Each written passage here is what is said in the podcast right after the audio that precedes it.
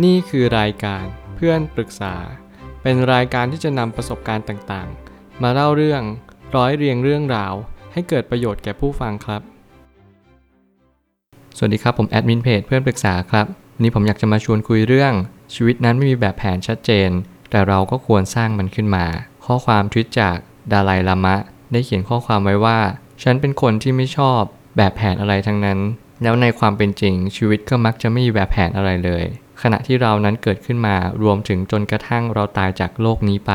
การเป็นคนกลางนั้น เราก็ควรจะปฏิบัติตัวกับคนอื่น อย่างน้องชายพี่ชาย และน้องสาวพี่สาว เพราะว่าเราทุกคนล้วนแต่ต้องการความสุขในชีวิตด้วยกันทั้งนั้น สิ่งนี้คือจุดมุ่งหมายพื้นฐานของสิทธิมนุษย์โดยชอบธรรม ข้อความทวิตนี้ผมมีความรู้สึกว่ามันมีบางอย่างที่เราจะต้องอธิบายและก็ขยายความมากขึ้น ตรงที่ว่าชีวิตนั้นมีแบบแผนอะไรเลย และเรา ก็จะทำให้มันเป็นแบบนั้นจริง ๆ เหรอ แต่อย่างน้อยที่สุด การที่เราจะต้องทำอะไรสักอย่างหนึ่ง เราควรที่จะปฏิบัติตัวกับคนอื่น อย่างเพื่อนมนุษย์ อย่างญาติพี่น้องแล้วก็คนในครอบครัวหรือเปล่า ไม่ว่าจะเป็นใครก็ตามก็ล้วนแต่ต้องการความสุขด้วยกันทั้งนั้น หรือมันไม่จริง เมื่อไหร่ก็ตามที่เรารู้แบบนี้ตระหนักรู้เช่นนี้ เราก็จะเข้าใจได้ว่า เออ ในการที่เราต้องทำความดีกับทุกคนเนี่ยมันเป็นสิทธิของมนุษย์ทุกคนที่พึงกระทำได้ แล้วมันก็ชอบทำด้วย หมายความว่าทุกคนต้องการสิ่งเหล่านี้ เราก็เร่งทำสิ่งเหล่านี้เถอะ มันเป็นสิ่งที่ดีที่สุดแล้วแหละ ผมเลยตั้งคำถามขึ้นมาว่า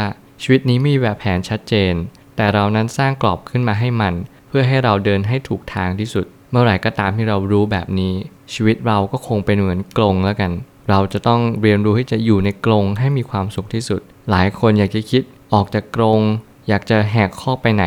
แต่ในความเป็นจริงไม่สามารถทำแบบนั้นได้ เมื่อไหร่ก็ตามที่เราสร้างกรอบขึ้นมา ชีวิตเราก็จะมีความสุขมากขึ้น การที่เราเรียนรู้ที่จะอยู่ในกรงหรือว่าเรียนรู้ที่จะอยู่ในกรอบของชีวิตเนี่ยมันมีสิ่งที่ดีอยู่อย่างหนึ่งที่ชัดเจนมากที่สุดเลย ก็คือการที่เราเรียนรู้ว่า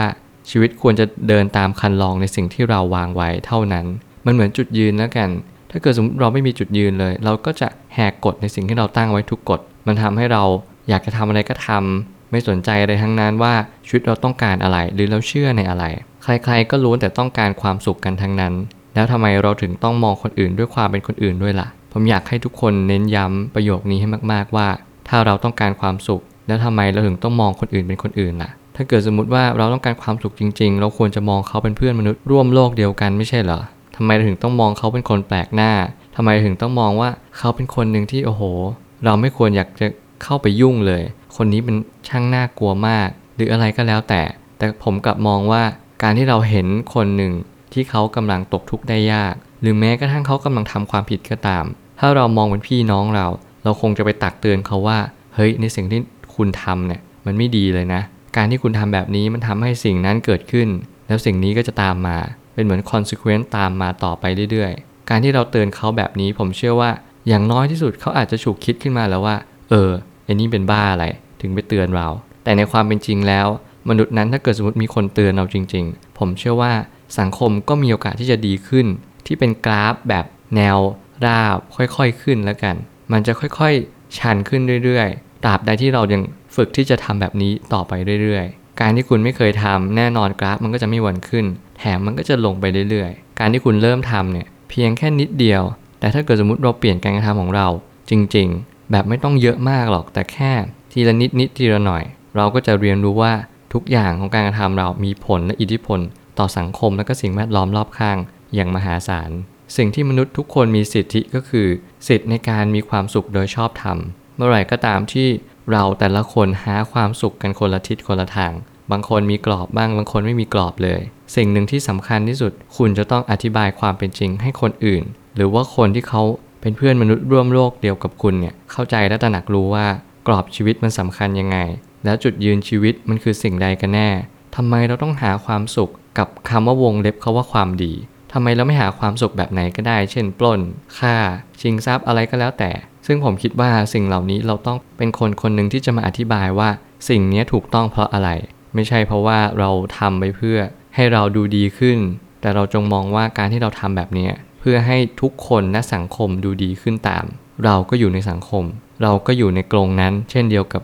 คนทุกคนนั่นแหละ ไม่ใช่ว่าเราจะทำเพื่อใคร เราก็อาจจะทำเพื่อตัวเราเองนั่นแหละ แต่เราทำเพื่อตัวเองผ่านไปยังคนอื่น ผ่านไปยังสังคม ผ่านไปยังสิ่งแวดล้อมและก็ธรรมชาติ สิ่งเหล่านี้มันก็ย้อนกลับมาที่ตัวเราเอง เพราะว่าถึงแม้ใครทำก็ไม่สำคัญเท่ากับตัวทุกคน เริ่มทำสิ่งสิ่งนั้น หากเราต้องการให้ตัวเองมีความสุขอย่างแท้จริง ก็ควรจะมีจุดมุ่งหมายในชีวิตคือคนรอบข้างเสมอ ผมอยากจะเน้นย้ำประโยคนี้เช่นเดียวกันว่า อย่าโฟกัสที่ตัวเองเด็ดขาด เมื่อไหร่ก็ตามที่คุณอยากมีความสุขในชีวิต จงโฟกัสที่คนอื่นเลยหมายความว่าคนอื่นเขาจะรู้สึกยังไง คนอื่นก็จะคิดยังไง และเราเพียงพอที่จะทำได้ไหม ถ้าเกิดเราทำไม่ได้เราก็ตัดใจ ถ้าเราทำได้ลุยเลย เต็มที่คุณจะทำเท่าไหร่คุณก็ทำให้เต็มสิ่งที่คุณต้องการและคุณมีเลย แต่ถ้าเกิดสมมติคุณไม่มีแล้วคุณไม่สามารถทำได้ ก็ไม่จำเป็นต้องทำ รอวันที่คุณพร้อม ไม่มีใครว่าคุณแล้วก็ไม่มีใครด่าคุณเช่นกัน คุณไม่จำเป็นต้องไปนั่งคิดมากว่า เราจะต้องเป็นแบบที่คนอื่นต้องการเสมอไป แต่อยากให้คุณมองว่านี่คือสิ่งที่มัน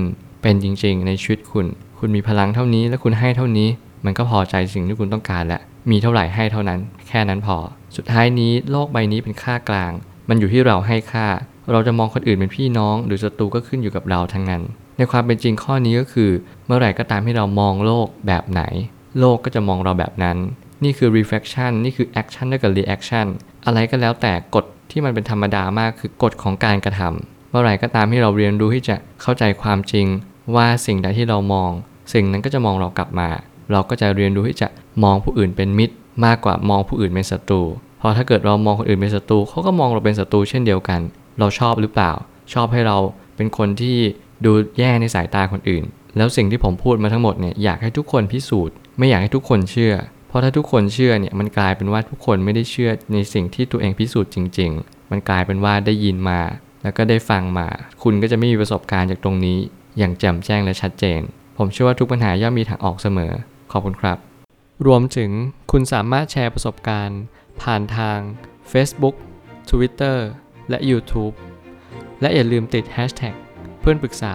หรือ Friend Talk แยชิด้วยนะครับ